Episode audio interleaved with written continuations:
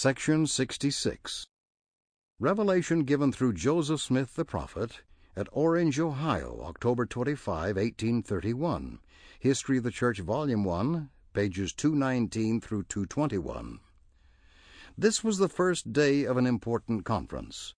In prefacing this revelation, the prophet wrote, At the request of William E. McLellin, I inquired of the Lord and received the following. 1 through 4. The everlasting covenant is the fullness of the gospel. 5 through 8. Elders are to preach, testify, and reason with the people. 9 through 13. Faithful ministerial service assures an inheritance of eternal life.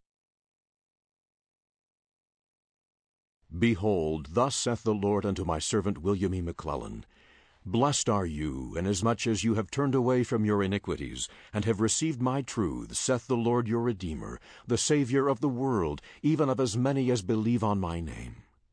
Verily I say unto you, Blessed are you for receiving mine everlasting covenant, even the fullness of my gospel sent forth unto the children of men, that they might have life and be made partakers of the glories which are to be revealed in the last days, as it was written by the prophets and apostles in days of old. Verily I say unto you, my servant William, that you are clean, but not all. Repent therefore of those things which are not pleasing in my sight, saith the Lord, for the Lord will show them unto you. And now, verily I, the Lord, will show unto you what I will concerning you, or what is my will concerning you. Behold, verily I say unto you, that it is my will that you should proclaim my gospel from land to land, and from city to city, yea, in those regions round about where it has not been proclaimed. Tarry not many days in this place, go not up unto the land of Zion as yet. But inasmuch as you can send, send. Otherwise think not of thy property.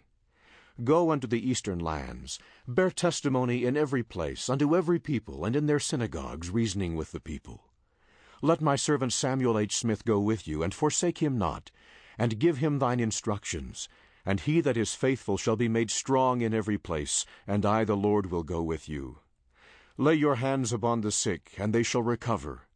Return not till I the Lord shall send you. Be patient in affliction. Ask, and ye shall receive. Knock, and it shall be opened unto you. Seek not to be cumbered. Forsake all unrighteousness. Commit not adultery, a temptation with which thou hast been troubled. Keep these sayings, for they are true and faithful, and thou shalt magnify thine office, and push many people to Zion with songs of everlasting joy upon their heads. Continue in these things even unto the end, and you shall have a crown of eternal life at the right hand of my Father, who is full of grace and truth. Verily thus saith the Lord your God, your Redeemer, even Jesus Christ. Amen.